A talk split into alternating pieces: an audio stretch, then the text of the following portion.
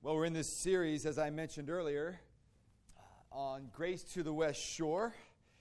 And it's a mini series. Next week, we'll have Sunny Akhtar, our Pakistani Anglican friend, come and share his testimony with us. And then we'll wrap it up on Labor Day weekend. And so last week, we looked at the person of Naaman. We heard Lynette read verses 1 through 3 for us. And what we discovered last week is that he really is just like so many people that we know around here in the West Shore of Cleveland. Yeah, in quick review, for those of you who weren't here, and review for those of you who even were, we learned that why people seek and how they find belief in Christ. First, we have to reject the lie of self sufficiency. You know, every made for TV movie is filled with self sufficiency, especially the Hallmark Channel. You know, you got problems, you have everything you can to fix them, right? Well, that's not exactly true. The Bible says it's exactly the opposite. And secondly, we learn that that lie of self sufficiency, you, you can't, the world can't give us the, the solutions to our problems. It doesn't work that way. And until you understand that, you can't fully make belief in Christ your own. You can't become a Christian, even, if you don't reject that lie. And next, we learned how people find. They, we find the Lord. Because as Naaman, as we discovered, the only cure for his body was to undergo a revelation in the way that he thinks. He has to learn that this God only gives his cure, his salvation, by offering it as a free gift to you as a gift of grace.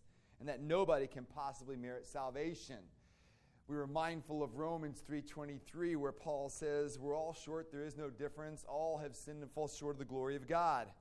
And for Naaman to learn that, to simply go on as a as a humble sinner relying on God's grace meant not only that he got a cure for his body, but in addition, he had to completely rethink the way he understood spiritual reality. In other words, he had to come to the understanding if you want to be a follower of God, all you need is need. So here we have Naaman saying, I have all this stuff to offer you for my cure. But he had to learn that he really, although he had all this stuff, he had nothing to bring to the Lord. He had to come to that place that there's really no difference between him and that redneck that lives in the West Virginia trailer. He had nothing. And most, even today, struggle with that thought that before God they, they can bring nothing. And when Naaman did come to that understanding that he had nothing, he not only get, got healing, but he met God. And as you remember, I said one of the reasons that we're looking at him is that he's like so many people that we know here on the West Shore successful, affluent, educated, proud. That was Naaman. You know somebody like that? Well, this is good news for not only us, but for them as well. And so, what we're going to look at today is the second half of that story from verse 15 down, because what we're going to see is what believers look like, what they live like. And we're going to get three snapshots, three pictures Naaman, Gehazi, and a surprise snapshot that we're going to see in a little bit. So let's first, what does belief look like? Look at verse, uh, it's uh, verse 15 with me. Then Naaman returned to the man of God and all his company, and he came and stood before him, and he said, Behold, I know that there is no God in all the earth but in Israel. See, for a believer, there's really three signs that we're seeing in Naaman. And the first one is this. Notice Naaman comes and says, Here's a Ramon worshiper. And he recognizes that there's no God in all the earth but in Israel. If Naaman had, like every other ancient, come back and said, Now I know that your God is better than my God, Ramon, he wouldn't have gotten it. It wouldn't have indicated a change in his worldview.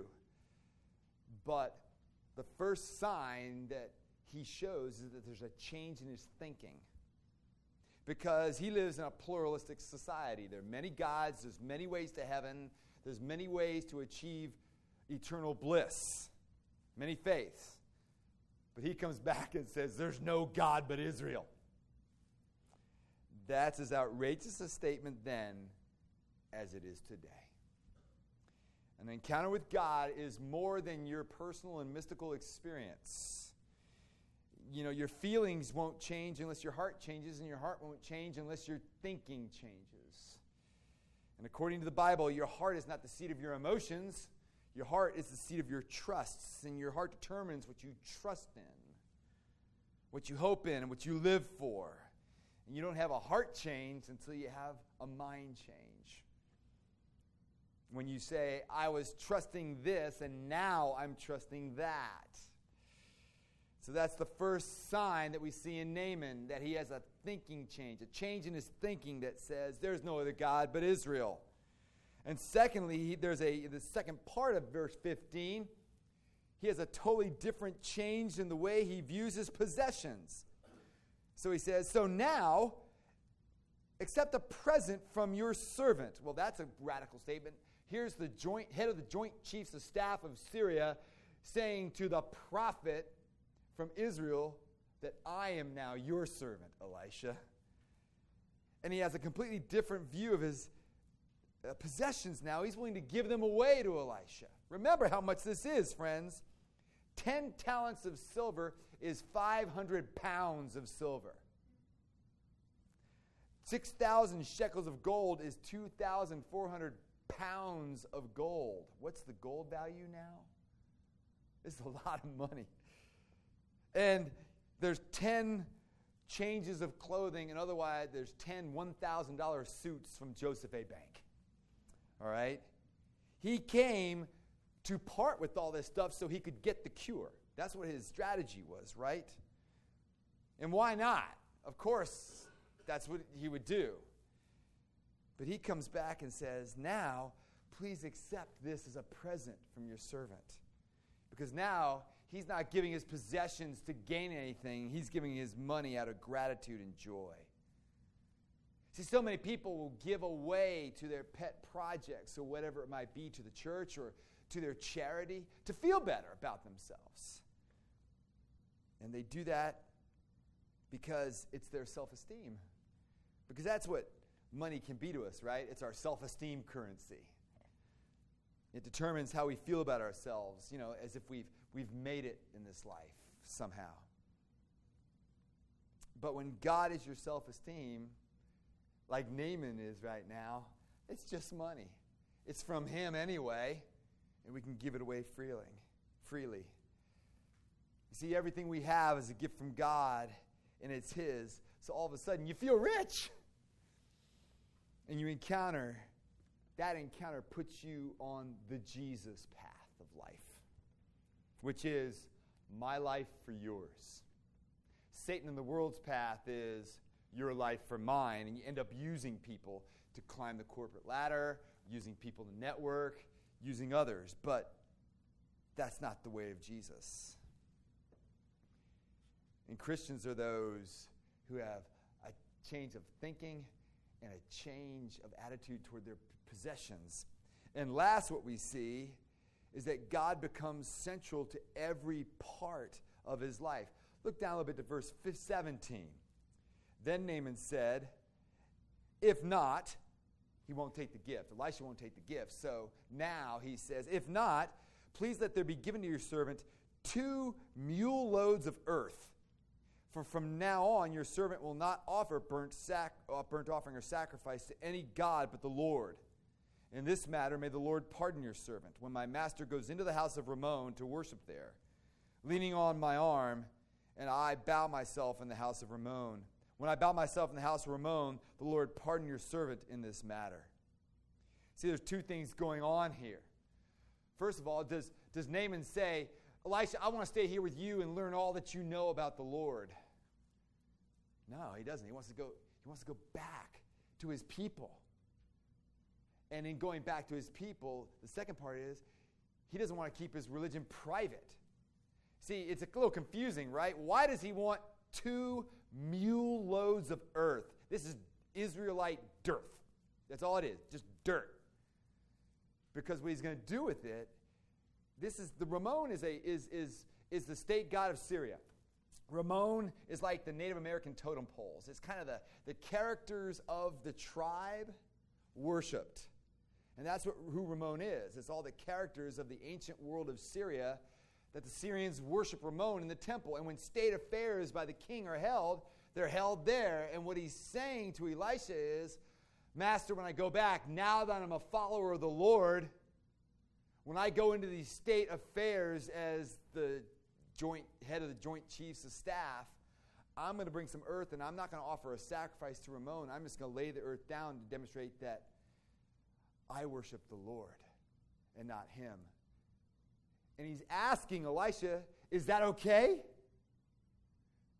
You see, so many of us, what happens is when we give our lives to Christ, we do withdraw. We go to either two extremes, right? We go to the extreme of hiding because we don't want our family and our friends necessarily to know that we believe in Christ. Or we go to the other extreme where we're so obnoxious that we're ineffective. We've all oscillated at one place or another at one times, I'm sure. But he's asking Elisha, Is that okay? Do not hold this against me. I'm going into the Ramon temple. And Elisha fascinatingly says, That'll work. Go in peace. That's what he says to him. It's amazing. Because God is now at the center of all of Naaman's life his work, his spiritual life, his family life. When I was at George Mason University as a young believer, uh, on Wednesdays during lunch, we would eat lunch together, and David Jones would lead us in a Bible study. David Jones, at the time, was a minister of the Diocese of Virginia and directed the outreach to the George Mason Christian Fellowship. So we would leave for the summer, and when we got back, David would pepper us with questions. He was trying to make sure that, the, especially those of us who are new in our faith, you know, were identifying with Christ wherever we were found. And some of the people in the fellowship would say, he would say, Well, where are you going to church now?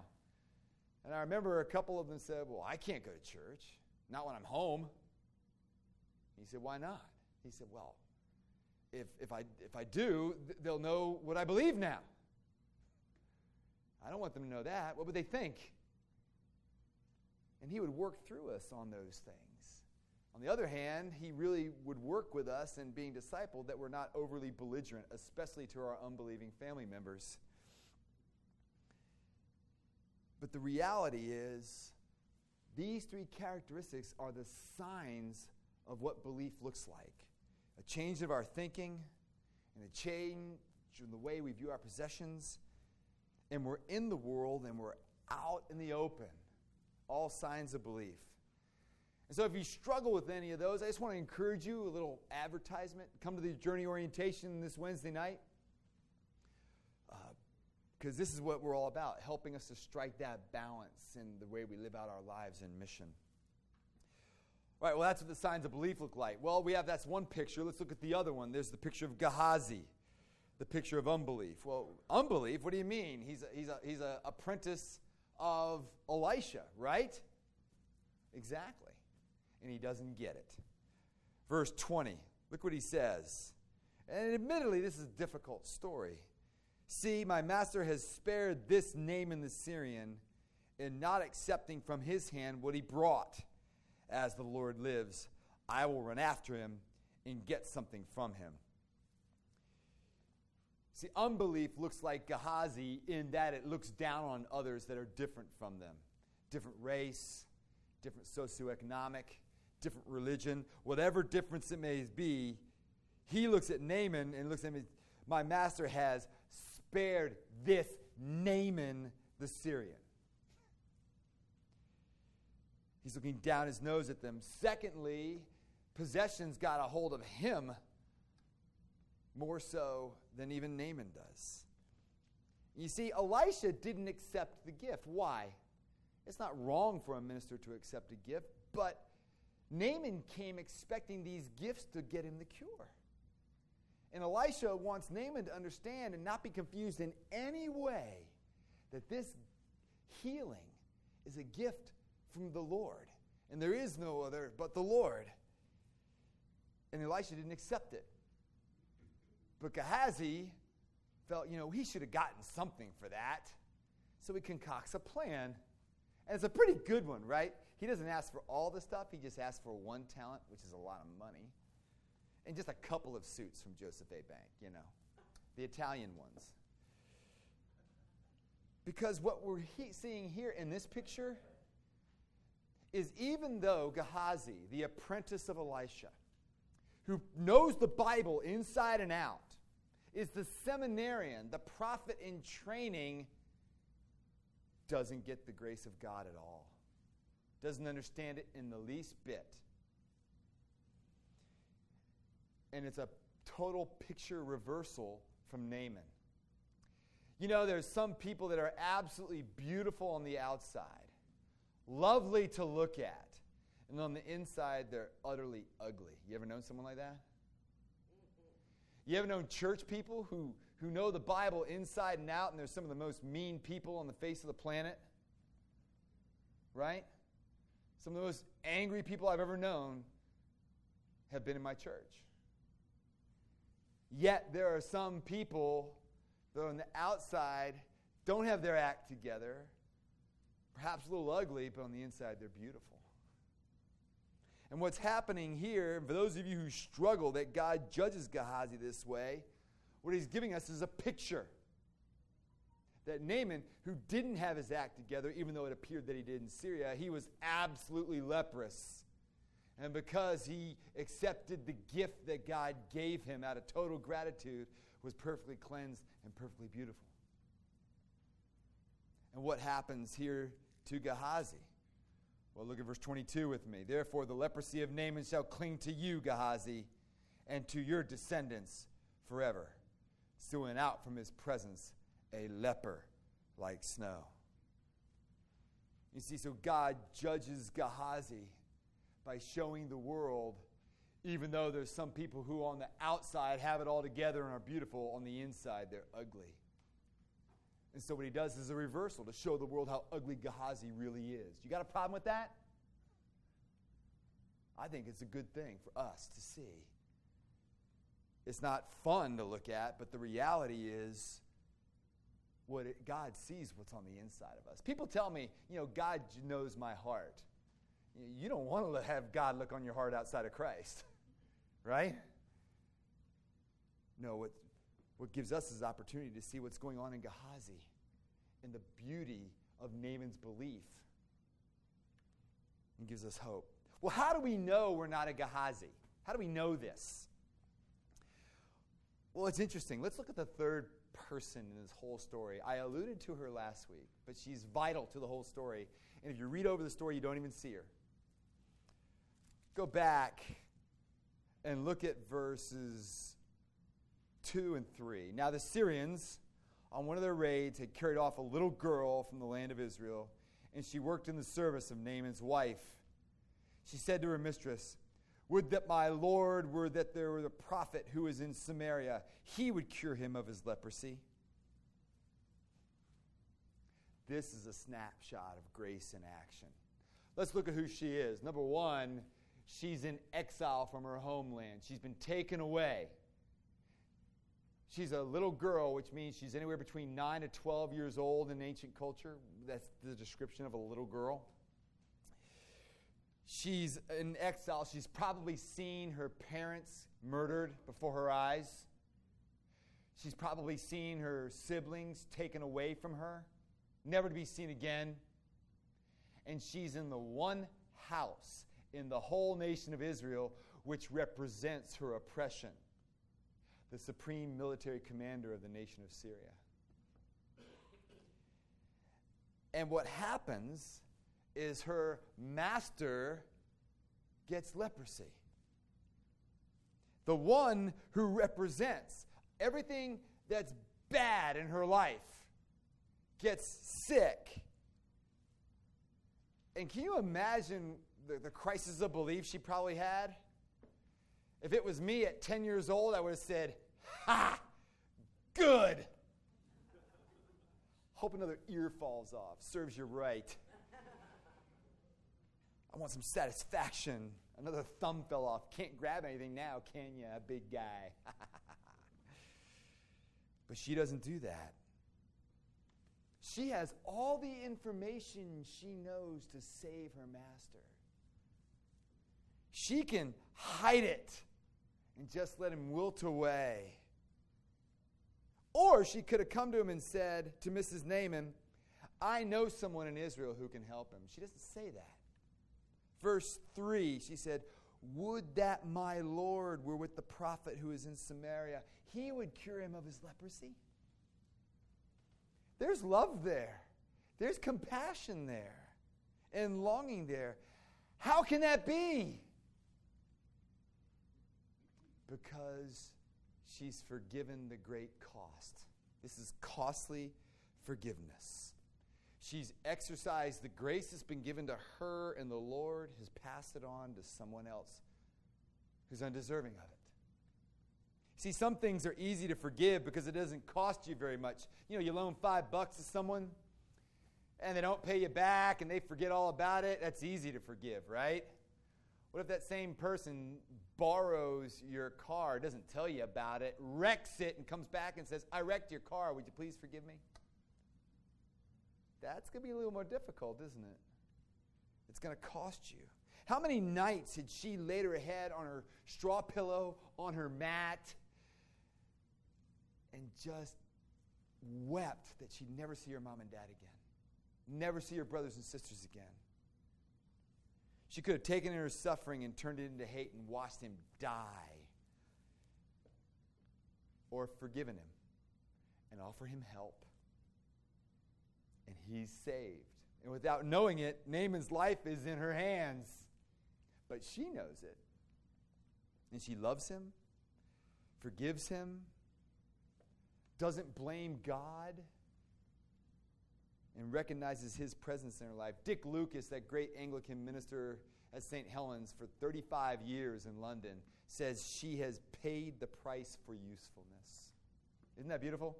Paid the price for usefulness because unforgiveness will turn you into a bitter, hard person. But she paid the price for usefulness, forgave him, and she bore that suffering quietly and faithfully. And she now is mightily used of God, and we're the beneficiaries of her obedience to the Lord. Think about it. We're the beneficiaries. And able to bring grace into the situation, and Naaman is saved one of the, the difficult things about the, the office that I hold is I better practice what I preach. I haven't spoken to my sister for nine years. My sister hasn't spoken to my mom in 24. Disagreements over my brother's divorce 24 years ago drove them to not speak to one another. My mom's tried to reach out, she won't reciprocate. My big disagreement is just because I spoke up to her and told her how it is and said, Stop playing the victim, Julie. It isn't the Anglican Church, which is the problem. It's the Episcopal Church's problem as she sits on the vestry of Grace Episcopal Church in Madison, Wisconsin. You didn't realize that, that the Anglican Church is causing the Episcopal Church to fall apart. That's what many of them think. Okay? I can talk till I'm blue in the face. That's no, what you believe is non Christian. And we're holding with the rest of the world, and the rest of the world's on our side, sis. Hasn't returned a letter, hasn't returned a phone call, hasn't returned an email. And I said, Well, before I preach this sermon, I better at least try to reach out, or I'm being a hypocrite. I called her on Friday she picked up the phone for the first time in nine years. I had a, a conversation with my sister. It was pretty good. You know, she said, she, she instantly went to the church. she goes, You know, we're pretty liberal. I said, Yeah, Julie, I know. Uh, we're going to disagree theologically. That's okay. You're still my sister, and I love you. Waited for the ammo to come through the phone line. It didn't, thank God. We had about a 15 minute conversation. It was good. And I had the opportunity to invite her to my mom's 90th birthday party that my, her grandchildren are throwing next year in Moultrie, Georgia. I go, Come on, Julie, you need to just let it go and come. You see, you have to let it go and pay the cost for usefulness in God's kingdom. Because until we do, we won't be useful. Because you know what, friends? We have a suffering servant that's available to each and every one of us.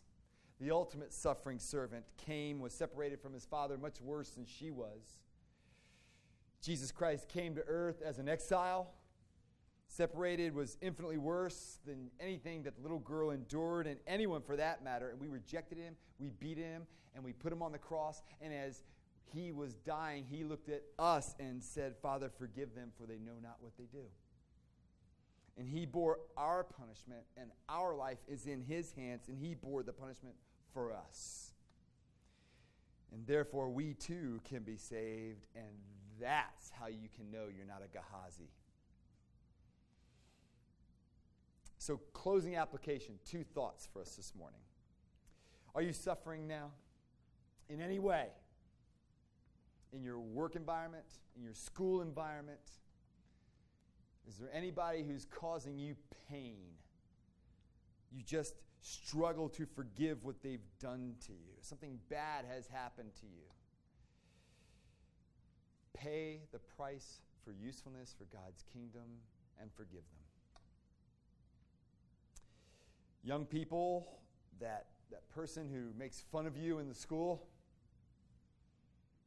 that person who uh, causes you pain, let them go. Forgive them. Adults, make that phone call if you have to. Initiate relationship. Forgive them. I'm working with my mom. My mom has forgiven my sister, but my mom won't pick up the phone. I say, give her a call, mom. She might pick up. We need to pay the price for usefulness. That's the first thing. Who do we need to forgive? Secondly, don't just look at the little girl as an example. Look at her as a compass, pointing us to the one who is not just our example, but our Savior, the ultimate suffering servant. And let us, each and every one of us, by His Holy Spirit in us, embrace Jesus today. And He will turn us into a beautiful instrument. And as we embrace Him, we don't embrace Jesus and give our lives to Christ just to get heaven. We embrace Christ to get Jesus. And in so doing, we get heaven. So, therefore, let's be useful, my friends. Let's pray. Lord,